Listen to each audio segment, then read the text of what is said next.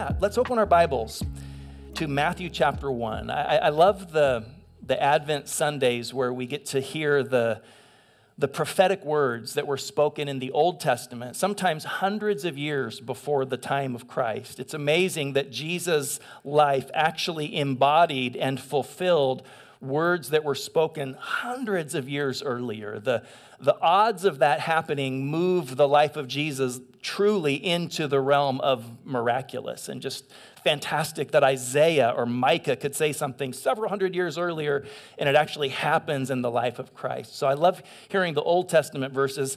For just a second here, I want to read a few verses though from some of the New Testament kind of classic Christmas passages. So in Matthew chapter 1 verse 18, it says, "This is how the birth of Jesus the Messiah came about." his mother Mary was pledged to be married to Joseph. But before they came together, she was found to be pregnant through the Holy Spirit. And so, God, the Creator, was stepping into the human story. God, the Creator, who made daughters and sons and family, was stepping into human history to move the human story toward its purpose and toward its destiny. Because Joseph, her husband, was faithful to the law and yet did not want to expose Mary to public disgrace, he had in mind to divorce her quietly because he felt the way anybody would feel when they hear about this that there was no way that a creative act of God is actually what made Mary conceive. There's no possible way that God Himself, through the Holy Spirit, was entering human history in this way. But after he considered this, an angel of the Lord appeared to him in a dream and said, Joseph, son of David, do not be afraid to take Mary home as your wife, because what is conceived in her is from the Holy Spirit. She will give birth to a son, and you are to give him the name Jesus, because he will save his people from their sins. And that's what the name Jesus means it means the Lord saves. And wow, I so love that song that Isaiah and our team um, did at the end their Remedy. I love that song. I love the line, Here we are, here you are. Because the meeting of those two realities, the human condition and need, and the promise and the potential of God in Jesus, is explosive. It's transformative. He will save his people from their sins. All this took place to fulfill what the Lord had said through the prophet The virgin will conceive and give birth to a son, and they will call him Emmanuel, which means God with us. And that is the title of our December Christmas series, God with Us. When Joseph woke up, he did what the angel of the Lord commanded him, and he took Mary home as his wife. And then Luke chapter 2 continues the Christmas narrative, and I'll continue reading here in Luke chapter 2, verse 1. In those days, Caesar Augustus issued a decree that a census should be taken of the entire Roman world. This was the first census that took place while Quirinius was governor of Syria. And if you're a little history nerd, um, you, you, you love these footnotes in the Bible. I, I love these little historical notes because they let us know that this stuff is not science fiction. It happened in a time, in a space, with witnesses, with people who could validate it or say this was crazy and it didn't actually happen. I love how the scripture integrates these little, these little notes. Everyone went to their own town to register. So Joseph also went up from the town of Nazareth in Galilee to Judea, to Bethlehem, the town of David, because he belonged to the house and the line of David. He went there to register with Mary, who was pledged to be married to him and was expecting a child. While they were there, the time came for the baby to be born, and she gave birth to her firstborn, a son. She wrapped him in cloths and placed him in a manger because there was no guest room available for them. And there were shepherds living out in the fields nearby, keeping watch over their flocks at night an angel of the Lord appeared to them, and the glory of the Lord shone around them, and they were terrified. But the angel said to them, Do not be afraid. I bring you good news that will cause great joy for all the people. Today, in the town of David, a Savior has been born to you. He is the Messiah, the Lord. And this will be a sign to you. You will find a baby wrapped in cloths and lying in a manger. Suddenly, a great company of the heavenly host appeared with the angel, praising God and saying, Glory to God in the highest heaven, and on earth peace to those on whom his favor rests. Um, in these weeks of Advent, so the weeks leading up to Christmas, we'll be covering five themes hope, peace, joy, love, and Christ, or Jesus. And we'll do that, that last theme on Christmas Eve in our services. Uh, today, I want us to think for a few minutes about the idea of peace. Um, peace was the, the first prophetic promise attached to that angel's announcement of the birth of Jesus. Glory to God in the highest heaven, and on earth, peace to those on whom his favor rests. Have any of you ever water skied? Any water skiers here? I grew up in eastern Washington. I was born in San Gabriel, but my folks moved when I was really small. And I grew up on the Oreille River. In fact, I have a picture of the Oreille. Um, when I was a little kid, I lived near the river, but in high school, we actually lived on two riverfront lots. This picture is it's literally right around the corner from where I grew up. So this is very close to where I lived. And I loved water skiing. I learned to ski when I was a child um, in a, a Royal Rangers campout uh, in North Idaho. Royal Rangers is a Assemblies of God version of the Boy Scouts. You know how Christians always turn everything Christian. So, so these, these people wanted their kids to experience the Boy Scouts, but we got to Christianize it a little bit. So they created the Royal Rangers. And it was awesome. I was part of it for years and years. But at a Royal Rangers campout, we were at a lake called Priest Lake in North Idaho, and it was spectacular. Priest Lake is gigantic. In fact, we've, we've been there a million times with our girls and incredible family memories there. The lake was, was so big, it, it was enormous. In the middle of the lake, the water was so clean you could drink the lake water. And it was so clear you could see 50 feet down like it was just a few inches. The lake was so big, though, that it was very prone to getting choppy and wavy. So any little bit of wind that kicked up the waves would start going. So avid skiers were always looking for the perfect conditions. And when they found the perfect conditions, they would say that the water was glass. And usually that happened early in the morning or later in the evening. We'd be like, hey, guys, it's like glass out there. We've, we've, we've, we've got to go now. Let's get some runs in before it gets choppy. You ever seen waters that's like glass? We don't see that a whole lot here in the Pacific Ocean, but there are places where it's just untroubled, undisturbed glass. And that, that idea of water that's untroubled or undisturbed is the perfect visual for the New Testament idea of peace. In fact, in Revelation chapter 4, verse 6, when John is writing his experience of being caught up to heaven, he describes a sea of glass or like glass near the throne of God.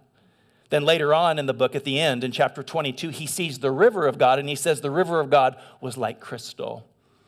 So if water's like glass, if water's like crystal, it's clear, it's untroubled, it's undisturbed. And when Luke, the physician, he was the comrade of the Apostle Paul, when he was doing his investigation to, to check out the validity of the claims of this story, that's what Luke is. He used a really interesting Greek word when he uh, said peace. The word that he used is the word irene, and I think it's very weird when preachers blurt out Greek words for no reason, so there's a reason I'm doing this. Do you see any English words in that Greek word? Oh, you guys are so awesome. Did somebody say serene? In the first service, everybody was like, Irene or I see Renee. It took like it took about half an hour for somebody to see the, the English word serene there. Our English word serene or serenity comes from this. It's the idea of quietness or rest or tranquility. The human soul craves peace. And I think it's very interesting, thinking of the human soul, that we ache for things that we've never experienced. How can you ache for something with a nostalgia if you've never fully touched it? Our world has never known peace, and yet we're aching for peace. I, I think the fact that we can long for something, if, if you had a, a terribly broken or a very fragmented family experience, You can ache for an experience that you've never even had. I think that's more than external forces putting pressure on us. I think we were made for something beyond this world. And at times we touch a glimpse of it in this world. But we humans hate the opposite of peace. We hate anxiety. We hate being stressed. We hate being overwhelmed. And so I thought that today, as kind of a gift to, to me and to all of us, I thought I would ask if my and our dear friend Carol Montgomery would come join me and coach us a little bit today. So you can come on up, my friend, on how to walk in peace. I hope that the world that you're creating on the inside of you is marked by peace. You know, the world on the outside of us does not look serene. We're living in times that are the opposite of serene and serenity. So, um, Carol, thank you so much for being willing to talk to us. Uh, a couple of you were starting to clap. Did you want to do a little moment of, of we love you? So, how many of you know Carol? Got to look at that bee sting back oh, there. so, so, some of you know Carol. Nobody wanted to admit that they know her in the first service. Carol, if you don't know, if you don't know Carol, Carol is a marriage and family therapist, and I think that she's she knows all of the issues of most all of us in this church, but, um, but she's highly confidential. None of us know who's being seen, so nobody wanted to admit that, yes, I know her, I love her, she's saving my life. But, but Carol really is a, a, a wonderful um, therapist, wonderful counselor. She and her husband are a powerful duo. Neil, um, are you awake? You want to lift up your hand? No. So Neil was a, a pastor for 27 years before he mm-hmm. transitioned into higher education. So they're a dynamic duo, powerful, powerful couple. And you've been a, a wonderful friend to our church. Thank Carol you. is so good at, at sharing practical, um, psychological insights that get people unstuck. And so we want to talk for a few minutes about what robs us of our peace and how do we recapture peace? And before we do, let me just give you one more commercial. This past year, here at Hope, we did some events called Third Sundays. So we did a few events on the third Sunday of the month where we gathered to talk about very practical subjects. We talked about understanding addiction, parenting adult children, and emotional and mental health. And Carol uh, was the subject of, of one of those talks, but she attended all of them. And I noticed in the Q&A, if you were there, you may have noticed this. When we got to the Q&A, every time a question was raised, the whole room turned and looked at Carol. So whether she was up here or back there, everybody wanted to know what Carol thought. And so I noticed that.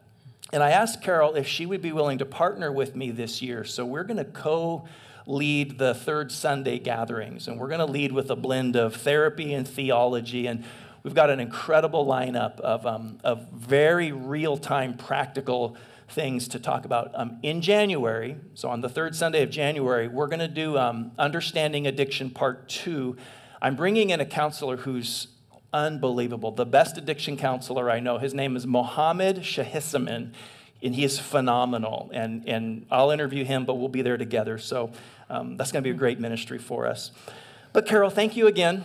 You're welcome. And you love public speaking, oh, right? Yeah, so this is your favorite. To steal that microphone and yeah, no, I don't.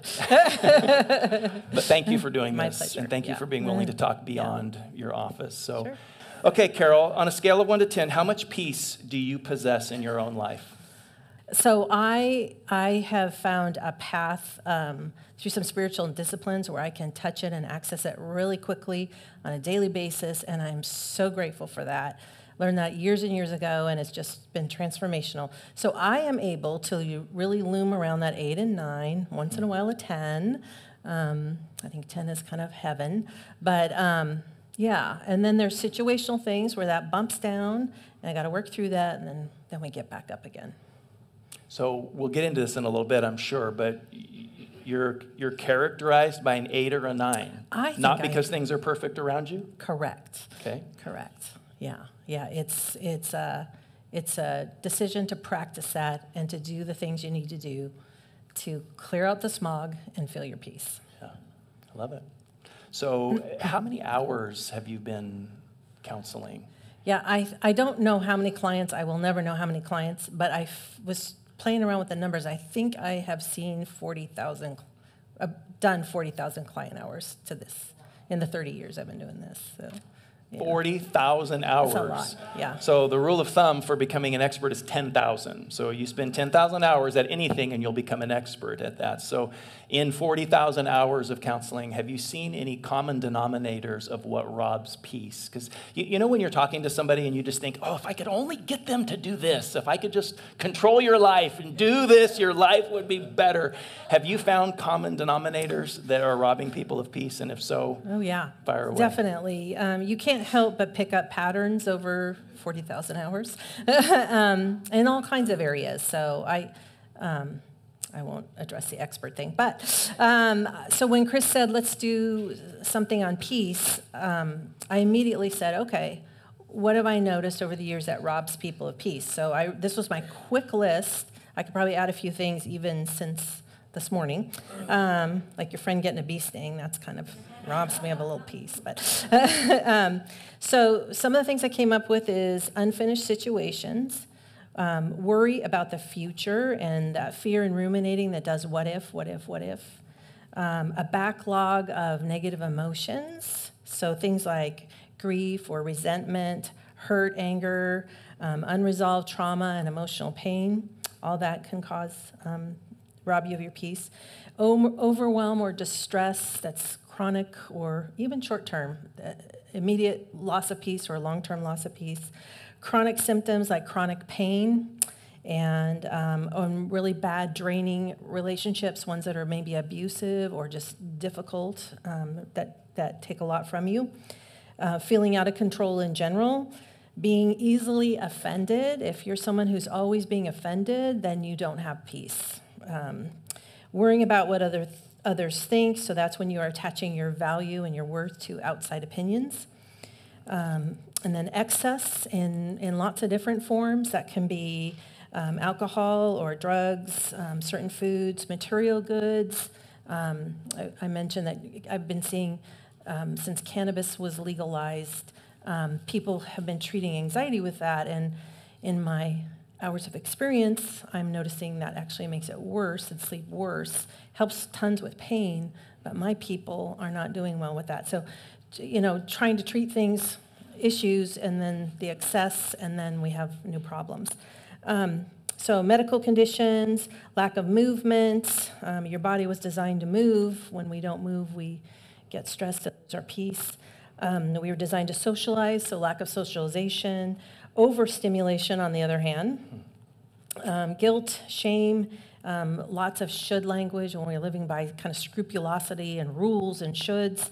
That'll rob us of our peace um, unrealistic rules and expectations, and addictions. So those were the ones I came up in like 90 seconds. That's just what I thought of. What, what in the world is scrupulosity?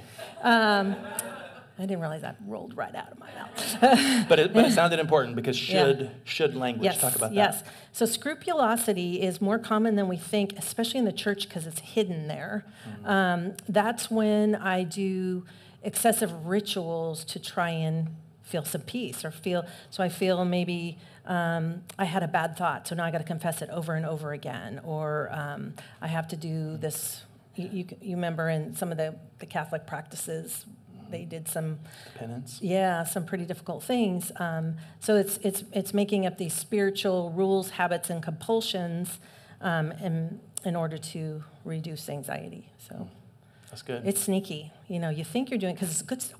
I have to tell some clients not to pray. That's terrible. It's terrible. But that prayer about that thing is feeding the obsession, and so it's it's kind of scrupulous. Let's pray about something else, but not that. Hmm. It's really good. Yeah. Did you? I hope we caught that because that's a really good yeah. point. But you, m- most of the things you mentioned here, maybe maybe two thirds of them are things that are outside of our control. Mm-hmm. I mean, yes, we can move, and I don't know if this is true, but I've I keep reading and hearing that a, a vigorous workout equals the same amount of dopamine and, mm-hmm. and serotonin and all of that as a moderate mm-hmm. dose of prescribed antidepressants. Is that true? Exercise is, is shown over and over again um, to yeah. help depression. Okay. And, so we can yeah. move, we can do mm-hmm. things, but a lot of these things, sometimes chronic pain, I mean, you can move and sleep and do all the things you want, but you can't fix that. Unfinished situations, the future. So with, with a lot of this being worry and stress about the future, can you talk to us about ruminating You, you talked about those um, Yeah. worrying about the future because it's normal to do that. You, Right. You, you, you have a child you can't help. Your heart is walking around outside your body. You- Right. so how do you be normal and human, and when does it become excessive and destructive to peace? Right. So um, ruminating, the COVID launched some things that I think came more to light that weren't there before. They were there before. We didn't see them because of um, of COVID. And um, so that would be ruminating. Would be I can't get the needle off the record. It just keeps looping around and round and round and round on this thought, and it really disrupts your peace. And when that becomes pervasive, that was the word we were using, um, when it disrupts your life and it's preoccupying, that's when we got to do something different. I can't stop thinking about this. This keeps interrupting. Um, it can be an intrusive thought. Those are, those are also more common than, than you'd think, um, where you have a real scary thought that just pops in, and then you ask yourself, what does that thought mean? And then now round we go. And so it's really hard, and, but it's, it's really common, and no one knows that because they don't talk about it. Um, but it's super common. So I think that word pervasive is helpful. Um, I, I remember the first R-rated movie I ever saw. My dad let me see it. I was so excited to see an R-rated movie. It was rated R because it had one F word. That gave it an R rating back when I was a kid. Well, now we see the movie ratings and it's pervasive language, but the word we use is pervasive. So, so when thoughts are pervasive, that's a sign that it's unhealthy. Right. They just, they just won't go away. They're taking up too much airtime um, in our heads, and then maybe they're slowing us down in other areas or interrupting relationships, work, um, all kinds of things. And so sometimes we're pervasively worrying about real and good things. Yeah. Sometimes we're fantasizing about things that aren't even real. But Right. what do you do with pervasive thoughts? That's, that's when you uh, want to talk to someone who knows a little more about that. Um, and um, Howie Mandel, he talks about, have you guys seen his commercial on OCD? Um, he actually talks about how a therapist, well meaning therapist, can actually do the wrong thing and, and make it worse. And so when you have something like that going on, you want to really make sure that you're being very honest and the person you're talking to knows what you're talking about. But definitely go talk to someone about that. It's so help. There's so many resources out there, so many books, and it's so calming to know. Oh my gosh, there must be a lot of people struggling with this because there's books on this and there's podcasts on this, and so so if anything is pervasive, go go find your people and see who you need to go to to, to help bring you your peace back. That may be a medical intervention, a therapeutic intervention, or both, or just some new lifestyle habits. Yeah. The, the reason I love doing talks like this in church is because um, we, we have a, a deep conviction here at Hope that, that God is the source of all healing, comfort, and repair and restoration and recovery. So God is the healer, and that healing ministry manifests in different ways. And in church, we tend to focus on the Bible, the prayer, the spiritual life side of things, but there's a whole other side that brings freedom and help, which is everything from lifestyle to napping to friendship to therapy. So I think this is really helpful. But can you can you talk a bit about um, you, you mentioned unfinished situations? What would that mean, and what do we do with that? Um, so um, let's go back to go just anxiety in general. It has, I believe, and I, I know, I don't believe this, I just know that feelings are messengers. So things like anxiety is a messenger, and it might be giving you the message that something's unfinished. So if that's the case, so we want to welcome the anxiety, even though it's uncomfortable. We want to give it a minute uh, to share with us what it needs to share. And then we say, um, what's unfinished? So that might mean I need to go um, have a talk with someone. It might mean I've got to journal out some um, feelings I've been having, or um, I, I forgot about this financial thing coming up. It could be anything, whatever's unfinished, to give yourself a chance to take care of it if you can, if it's in your control, Right, if you can. if you can. I think in the story of our life, a lot of us have a lot of periods. We've come to the end of certain things, but we also have a lot of commas. Right. So since we're in process, what, what, what if it's unfinished? It's a relationship, it's a situation. Mm-hmm. We can't bring closure because it's still in process, or whoever the other party is doesn't want Mm-hmm. to. How do we hold on to? Well, we're going to talk about how to hold on to peace, but, but how, how do you hold on to peace if something is unfinished? Yeah, so learning to tolerate that it's unfinished. It's okay that it's not finished. It's mm. and you care. That's the good thing. That's why it's disturbing you because you care. So it's attached to your values about relationships and things you care about. And then the other thing would be to say, what can I do about this? So maybe there's things outside me I can't fix, but what can I do? So part of that's being present. What is instead of what about, what if, what is, and getting getting there. Okay. So um, do therapy on me for a second. So, okay. so I'm worrying about this situation, this relationship. I can't control it. It's unresolved. It's it's consuming my thoughts. It's pervasive, and I know that, and I'm a good Christian, and but I'm losing my peace. What do I do? So I I need a lot more information than that, but um, I would want to know if you've been checking in with your doctor and if everything's okay. How, how is your lifestyle habits? All of that. Is everything in check? Is it, is it biochemical? Is it situational? Um, I think what you're saying is a situational issue here. I'm not sure. Um, sure. Okay. Um, so it, it's it's um, there's something unfinished and that's annoying me but staying present right here, right now. Mm. What can I What can I do? Um, I talked about like, uh, well, it's not an unfinished thing, but I talked about like people are so afraid of flying because they're afraid the plane's going to crash, right? And planes hardly ever crash. The little ones do, I guess, but the big ones they hardly ever crash. And so it's learning how to say, that's a fear. I value my life. It's okay that I'm afraid. Um, I've got work to do. But the reality is, right now, the plane is flying fine. And there's turbulence, but the people in the cockpit are used to that. And so it's that perspective, bringing the perspective to now. Right now, everything's okay. And I'm okay right now. So even though I can't finish, I'm going to trust God that I'm going to get from here to there right now. Um, I'm doing the best I can. I'm okay. That's good. You kind of hinted at the idea of mindfulness. Yes. That's a real buzzword in our culture, but you mentioned being present. Yes. What? So mindfulness is a practice of being present without criticism. So that it, that is being here and now, this here now, um, because everything wants to take us backwards and forwards. If I go back, I get depressed and I feel resentful. If I go forward, I feel anxious.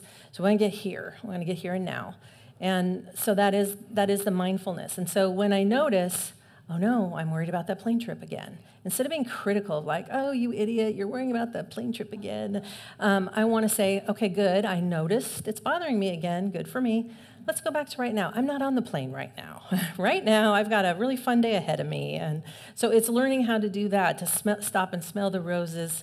My baby boy's head and, um, and, and, the snuggles and all that comes with that. just whatever it takes to get you here and now. Um, we just have in our society we've gotten so far from that, and um, I just think the Psalms are a lot about that too. Mm. Just really getting here and now. That's so good. So you said mindfulness is being present to the moment without judgment. Mm-hmm. Let's do therapy on all of them okay. now. So so the holidays are approaching. Mm-hmm our adult children are coming home. Mm-hmm. It's possible that we're not totally happy about every single life decision that they're making mm-hmm. right now. What would a mindfulness interaction look like? So it's coming to terms, as all parents have to do, that we cannot control um, behavior and actions and feelings of our children as well as others um, even though I want to, um, I'm controlling that way. I cannot. So I'm going to be the happiest when I just go ahead stick to what I can control. So maybe I've got some difficult relationships coming to the gathering. I can't make them have a good time. I can't make them happy. I can't make their mood change. What I can do is give them a big hug, provide them a good meal, um, find all the good things I can to look for and do our best. That's all I can control. So I'm going to stick to what I can control. That's good. So the emotion, in a sense, could be our friend. Uh, emotions are, are, of course, they're so powerful, but I think emotions are like when you strike a match. You have the immediate flare up and then it kind of dies down. And sometimes, even to say, I'm feeling a sensation in my body and I do not like it, I'm uncomfortable, I want to get out of it, but it will pass. And so emotions aren't forever, right. but, but you had mentioned before that they can almost be our friends because they can highlight, kind of like the light on a dashboard, they can exactly. highlight that something is. They're a flashlight, yeah. Yeah, flashlight. Yeah. If you let them, you know, if you're afraid of them, then they become problematic. If you welcome them, that's a whole different thing. So, yeah.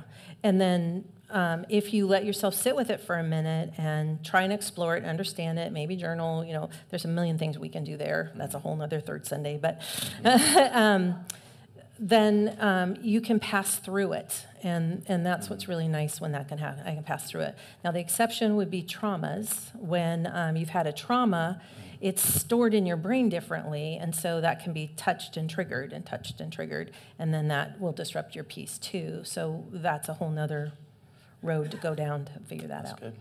So uh, the, the, there's a, a sign of health that I've heard you share with people, and you've shared with me, is that we're healthy when our reaction to a moment matches the moment. So if a level four issue arises, I should get about as mad as a four. But if a four comes up and I'm as angry as a nine, something is off kilter. And you, mm-hmm. you, you called that the gap. Can you talk about that mm-hmm. for a 2nd Yeah, I'm not going to feel well when I am reacting on a level 10 to a level 2 stressor. You know, that inconsistency is not only going to drive me crazy, it's going to drive you crazy too. and so um, we just really want to watch that when we're, that's part of being emotionally responsible and emotionally mature.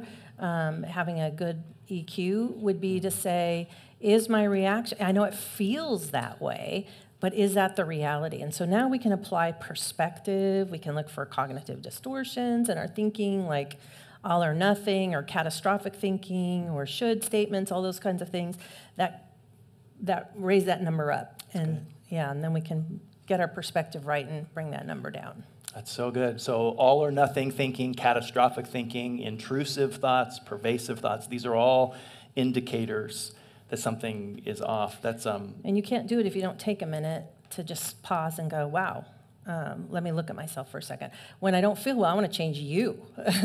but what I really need to do is yeah. look inside. So I'm feeling anxiety or fear about the future. So I, I welcome that as a friend. I feel the emotion. Okay, this is what I'm feeling. What is it telling me?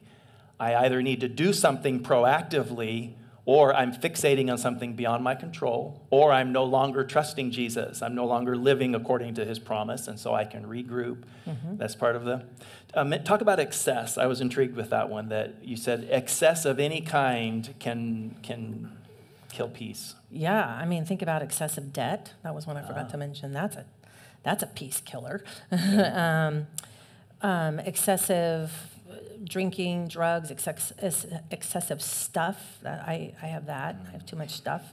Um, I, um, yeah, excess and really excessive stimulation. So that's one of the concerns about the video games is all that stimulation. It's fun for a while, but to really watch how excessive that is, and um, and that excess can give you uh, it can be addictive because it becomes a coping tool that actually works but then takes on a life of its own as being problematic. So that's tricky. Yeah. So this is no big news. We all know our world is getting faster and faster and faster. So we had our little grandson the other day. He's super into the movie Elemental right now. So Jessica and I watched all the Pixar films when our girls were small. Now we're cycling back. Mm-hmm. So it's the mm-hmm. circle of mm-hmm. life. And these Pixar films are amazing. But I, I thought, ooh, he, he would probably love The Jungle Book. Mm-hmm. And so I watched the original Jungle Book from Disney for about two minutes. It is so boring. it is slow and so much music and mm-hmm. no action. And just the progression shows. And as, as a kid, we had channel two, four, six, and sometimes seven, but we all mm-hmm. hated seven anyway. So, mm-hmm. but now we are drowning in content and a volume of what to view. And so yeah. we're gonna have to fight to hold on yeah. to our peace. So let's let's switch to that. Um, Okay, so we're all traumatized by worry and anxiety and fear. How do we recapture our peace? So there's lots of different ways we can do that. I made a quick list of that too. Um, so um, one is to, to do a check. Are, are there excesses? Maybe I'm on my phone too much. I hate to say that. That's always a people start looking at each other when I say that. um, um, where, where, what's getting in the way of me practicing some good habits, like, um, and to work both on the inside and the outside. So, um, nutrition we talked about, right? Um, um, good exercise, sleep is huge. Uh, people that don't get enough sleep have a lot of anxiety. In fact, that's a form of um, torture they do in prison camps. But then don't you get stressed out about not sleeping? Yeah. You lay in bed yeah, and I'm yeah, not sleeping and then I can't sleep. So. there we go. So you got to work on that. Yeah. yeah. um, so I forgot the original question. Just have, fix us. Okay, us. okay, okay. Here I go. Um, so, how do we respond to um, the anxiety? Okay. Um, so again, ask yourself: Is it biochemical? Is it something that um, needs a little more care than hanging with your besties and journaling and your your um, spiritual work? You, you want all those things no matter what. But is it is it biochemical? Does it need more intervention than that? So that is um, your doctor, someone like me, or a psychiatrist, um, and then all the, the body, mind, soul, and spirit stuff, um, taking care of the body. So, what does that need? Does scan? Is there anything needs to change? Do I need do I need to go to clean eating? Does do I have a weird? I I got mango mouth all of a sudden. I don't know if you've ever seen that. It's not pretty. But all of a sudden, uh, I ate a fresh mango, and my mouth went like this. and I never had that before. So, so now I've got to kind of watch what's. I found it's in the poison ivy family. But um, so there's just there's just changes I have to make um, with my a lot of changes I have to make with my body, um, body mind. So in the mind. Um, I've got to check my emotions uh, or my thoughts. How am I thinking? Am I learning? Am I, am I staying up on stuff? Um, how are my thoughts? Are they healthy thoughts or are they riddled with some of those distortions I just rattled off where um, it changes my perspective and puts me in a negative space? I need to check those. I need to pause and do that. Um, body, mind, soul is the emotions. How am I feeling? Let me welcome my feelings. Um, let me learn from them. Let them be the messengers that they were intended to be and then um, and learn about that. Um, and then the last, of course, is spirit. Most importantly, find spiritual disciplines. Different ones really speak to different people, but it's so critical for your pieces to have those things in place on a daily basis to, to center us and be okay. That's good. I love when you mentioned to find your pathway for spiritual disciplines. Um, we, there, there, are, there are the basics of worship, Bible reading, prayer, but there, has been a lot of theological work done on uh, what they call sacred pathways, meaning different ways that people connect with God. And there's like, like there's like nine different um, biblical, viable ways that we humans can connect with God. And sometimes it's very different. Sometimes it's not just a worship song or a prayer. You might be wired differently. And it's very liberating to know that it's okay if I connect with God through service or community or nature or um, serving a great cause. There's different ways that we connect. But what I feel like I'm hearing is so life is kind of like this it's, it's a gigantic up and down. Life is always tumultuous. It's normal right? And what is what I'm hearing that, that we feel some of that because we're going to be depressed, we're going to be worried, we're going to get a little bit manic at times, we're going to be up and down. But if we are able through spiritual practices, through friendships, through relationships, through healthy living, if we're able to, to minimize the highs and lows and kind of stay like this, then we're normal. It's when we're not able to regulate that. Because you mentioned emotional intelligence. We always think of emotional intelligence as I'm, I'm able to key in on you, but isn't a part of it is self-regulating? That's a huge part so of it. So it's the ability mm-hmm. to know I am, I'm, you know, going up and down when I, some, something's not connected to mm-hmm. reality. So, mm-hmm. or would it be true if, if it's an incredible effort to be able to stay steady, those would be indicators that we need something more professional. Right. Because sometimes people, well, do I need a therapist or can I just figure this out? What about people who didn't have access to therapists? Are we all doomed or can I? And, and no, we, we can find a lot of healing through scripture, prayer, practices. It's when we can't regulate or it's too much effort to try, right? That then we be, need the help. Yeah. Yeah. Yeah. So spiritual practices and and those those professionals. Yeah. Yeah. Things like um, the other. I made that other list of what um, so what robs us of peace I gave you, and just a quick list that came to mind. What gives you peace is things like, um, like he said, sitting at the feet of Jesus. If you remember his barefoot sermon, that was pretty, pretty clever of you. Um, but that's huge. You know, those are spiritual disciplines. Um, welcoming failure. Failure is such a scary word, and it shouldn't be. It should be a friend. Um, Thomas Edison said, "I've never failed. I've just made 10,000 mistakes." Or, or um, what was it? 10,000.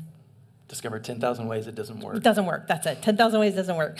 Um, I think that's huge. Um, a football player quoted, um, We have wins and we have learning. That's such a great way to view that mistakes making. So that doesn't rob you of your peace. Um, being present with the mindfulness we talked about and prayer and meditation and gratitude is huge. I forgot to mention that. Gratitude's huge. That, that actually changes our neural network when we start thinking about things we're, we're grateful for. Lots of research on that one too. Um, being in nature, that's God's creation, that's His gift to you, so go enjoy that. Um, having a healthy self confidence, journaling we talked about, um, that truer thinking to so, yes, the plane could crash, but what's truer? It's not right now. I'm fine right now. I have my water and my peanuts and I'm good. You know, that's truer than I'm going to crash. That's in the future. It does not exist um, and may never exist. Um, um, healthy conversations, and then we talked about exercise and good sleep. If I'm correct me if I'm wrong, my understanding of some of the research on gratitude is that gratitude is the number one indicator of how happy a person will be. Mm-hmm. Um, I had a friend who was not a grateful person, and he realized it, and he realized he needed to cultivate that in his life. And so he decided, I'm going to say thank you for everything. I'm going to say thank you for a clean t shirt when I put it on. He would stand in line at the grocery store and if he didn't feel grateful by the time he got to the front, he would move to the back of the line and he would stand there saying, Thank you for the chance to be standing here. Thank you that I'm, I'm inhaling breath into my lungs right now. And gratitude is truly transformative. Mm-hmm. I mean, it's mm-hmm. like the magic elixir for mm-hmm. happiness. Mm-hmm. Yeah, it really is. So, what? Um, ah, we need to do third Sundays. Okay. And have more time. All right. What, just, just you're already doing it, but summarize what is a what is a person of peace? Look like? What does um, it like um, to be around them? People, um, well, there's probably a bunch of you sitting here, um, and but um, the way I say it is, they're not the people that are running around like their hair is on fire. You know, they um, they are amazing in high stress situations, and they don't get re- emotionally reactive. They're not easily offended. They have joy. You can see, um, I always say, peace and joy hold hands all the time. Um, they are able to respond to difficult life decisions with curiosity and wisdom. Um, emotional regulation we talked about. They have a quiet, a real quiet confidence about them that just makes you comfortable, and they're deeply spiritual. So good. You just triggered a thought. I think, I think sometimes again, my understanding is people can have a, a, natural disposition that lends itself to more peace or mm-hmm. happiness than mm-hmm. others. Mm-hmm. Is that true? Yeah. And then I think sometimes people who are naturally more peaceful or optimistic, we can feel better about ourselves because we feel like we're, we're always, I'm an optimist, and actually it's, physio- it's physiological. Yeah, Is that true? Yeah, yeah, there's that too. And so there's you can, you, can, mm-hmm. you, you, can have a personality that lends itself to um, more seriousness or more. Um, more of the worry or anxiety, and that's not a bad thing. God gave us our personality for our calling. So, both the strengths, the weaknesses, everything about you was given to you for what God wanted to do in your life. But, but that might be helpful too to realize that sometimes, um, sometimes my bent is just. Yeah, yeah. Especially people that come from families that have had terrible trauma, like we see. Um, like some of the Russian Ingram, Ingram, um, immigrants. immigrants. there it is, and uh, the Jewish immigrants, and then now like the the Viet, Vietnam um, you know, all that during the war. It's their children. We see uh, the after effects being passed down. Their parents were so stressed and they were always worried. And even when they got to a place of safety, they were worried, and the kids picked up on all that worry. So it's been passed down. So some of it's, and some of it could be thyroid, it could be hormones, it could be diabetes, it could, it could be so many things that cause it. So we just want to be responsible. Yeah. Well, to, to wrap this up, the I don't think I don't think being a marginal Christian, meaning if faith is on the sideline of our life, if it's something we dabble in, or I believe in it, but I don't, I don't really practice it, I don't think that marginal or nominal Christianity necessarily brings a lot of peace to our life. I think it's the experience of the presence of God. One of God's names in Scripture, as, as was shared in Advent, is Jehovah Shalom. The Lord is our peace.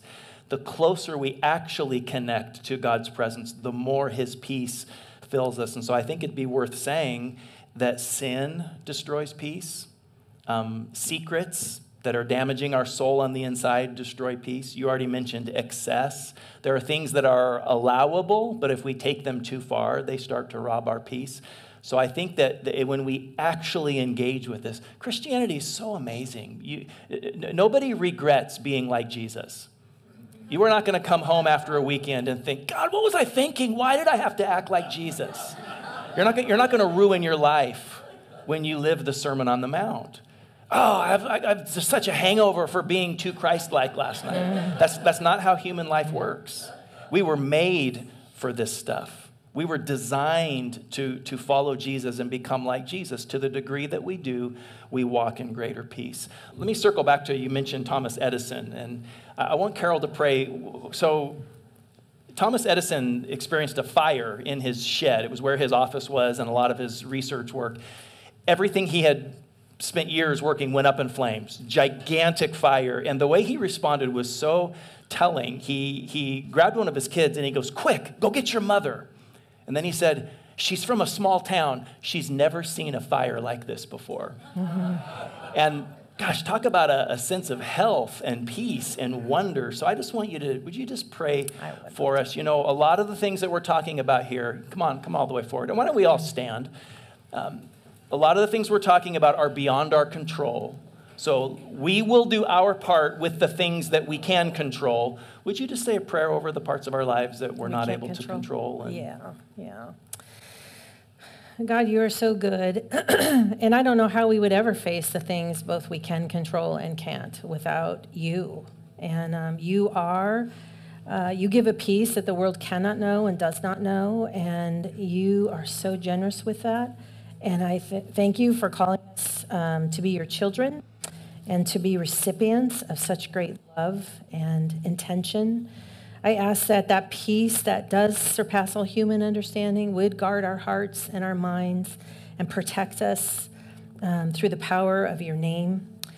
Um, I pray that you would teach us to be peaceful people, to have the courage to look at the areas where we need to change, uh, the habits we have, um, whether they're just bad habits all the way to addictions. God, give us the people and the courage and the, um, the help we need to work through that.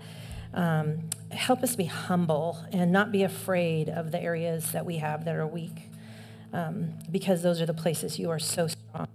So please take away any confusion or habits that rob us of being whole and rob us of being more like you, because you are our endless resource. And lead us um, to our own growth and then lead us to help others grow. Help us become helpful to others and healers of others, and most of all, peace givers. Um, I pray that's contagious in who we are, and that this church is contagious in our peace and love. So thank you for being our God and our Savior, our wonderful counselor, our everlasting love, and wonderful safe place. So good. So good. Let me ask you a PS question. You can start passing out the communion trays and just hold on to the elements when you receive them. And the way we do it here right now is there's two cups. So the bottom cup has a little wafer. So make sure you grab both cups when the tray goes by. But um, I forgot to ask you, since this is the holiday season, uh-huh. is there anything different to know regarding the holidays, or is it just all of the above? Any, any it, specific holiday advice? I think the big thing, should I share that thing that I shared last time about how we had a family? Um, we had a gathering we had to go to that we were really, really nervous about. We we're walking into a situation that could go a million ways bad. so, terrible physical issues, terrible mental issues, and we just were nervous for two weeks, so we had to keep bouncing that off each other. And what we decided to do was figure out what we could control, and um, that was so helpful. Um, Neil wanted to focus on a certain family member and just love them, love them, love them. And I wanted to just scan for all that's good and elevate that and bring it to the attention. That I couldn't control moods. I couldn't control feelings. I couldn't control schedules. I, there's so much I can't control. But what I can control, why don't I go ahead and do that and do it well? And um, so I think that, and then the other thing, it's a great season to practice mindfulness with all the lights and the sights and smells and sounds and um, just take it in and, and let, let this be a practice month where you're practicing just being very present with what is instead of what if. So good. So Jessica and I have a statement we've been kicking around together about certain just certain dynamics going on and, and settings we're going to be in, and we've been saying to each other, uh, we can't make this better, but we can make it worse and I don't want to make it worse. So sometimes saying, I'm not going to make this worse is the best I can do in a given situation. And sometimes that's helpful. But Carol, thank you so You're much. Welcome. You're so awesome. Thank you for being here. thank you. Mm-hmm.